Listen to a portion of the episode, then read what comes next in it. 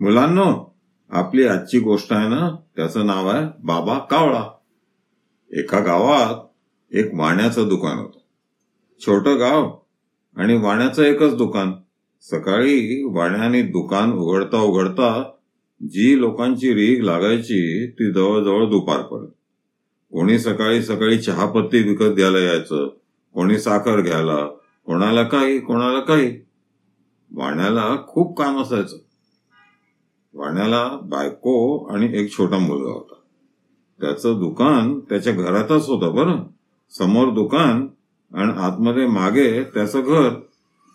बायकोला जास्ती काम असलं किंवा तिला बाहेर जायचं असलं की ती मुलाला दुकानात आणून ठेवी. मुलगा तिथे खेळत बसे. एकदा काय झालं? असंच बायकोने मुलाला दुकानात आणून बसवलं होतं. सकाळची वेळ वाण्याकडे भरपूर गिराईक दुकानासमोर रस्त्यावर एक झाड होत. त्या झाडावर एक कावळा येऊन बसला.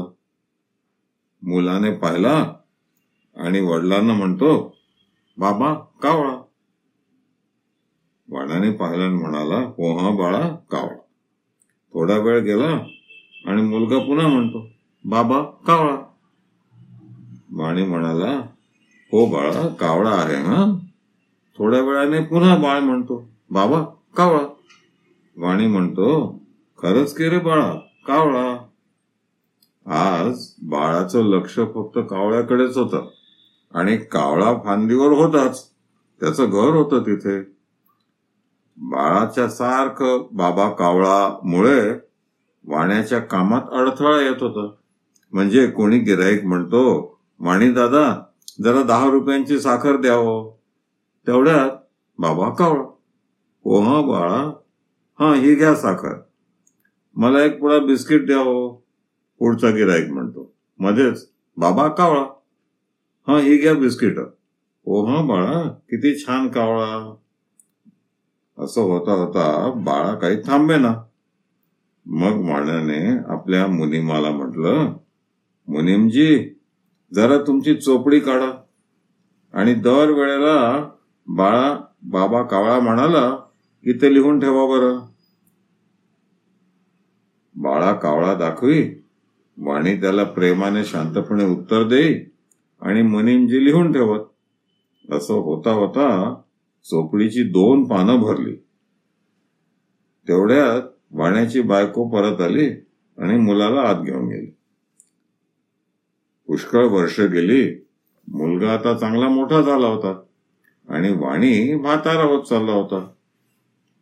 हळूहळू वाण्याचा मुलगा दुकान चालवू लागला. पण वाणी दुकानात येऊन बसत असे. आणि मुलाला मधून मधून हे असं कर ते तसं कर हे इथे ठेव ते तिथे असं सांगत असे. मुलाला ते आवडायचं नाही. वडिलांनी आपल्याला दुकान चालवू द्यावं. आपल्याला आवडेल तसं. उगाच मध्ये मध्ये करू नये असं मुलाला वाटायचं. एके दिवशी मुलगा चिडून वडिलांना म्हणाला बाबा मला माझं काम येतं. उगाच मध्ये मध्ये पडून लुडबुड करत जाऊ नका ना तुम्ही. घरी राहून देवाचं नाव घ्यावं तुम्ही तेच बरं मला अडथळा नका करत जाऊ इथे येऊन. वाणी काय समजायचं ते समजला. दुसऱ्या दिवशी तो नेहमीप्रमाणे दुकानात येऊन बसला. मुलगा गिरायकांना काय हवं नको ते पाहत दुकान चालवत होता. दुकानासमोरचं झाड अजून होतच. त्यावर एक कावळा येऊन बसून काव काव करत होता. बाप मुलाला म्हणतो बाळा कावळा. मुलानं पाहिलं आणि म्हणाला हो त्यात काय?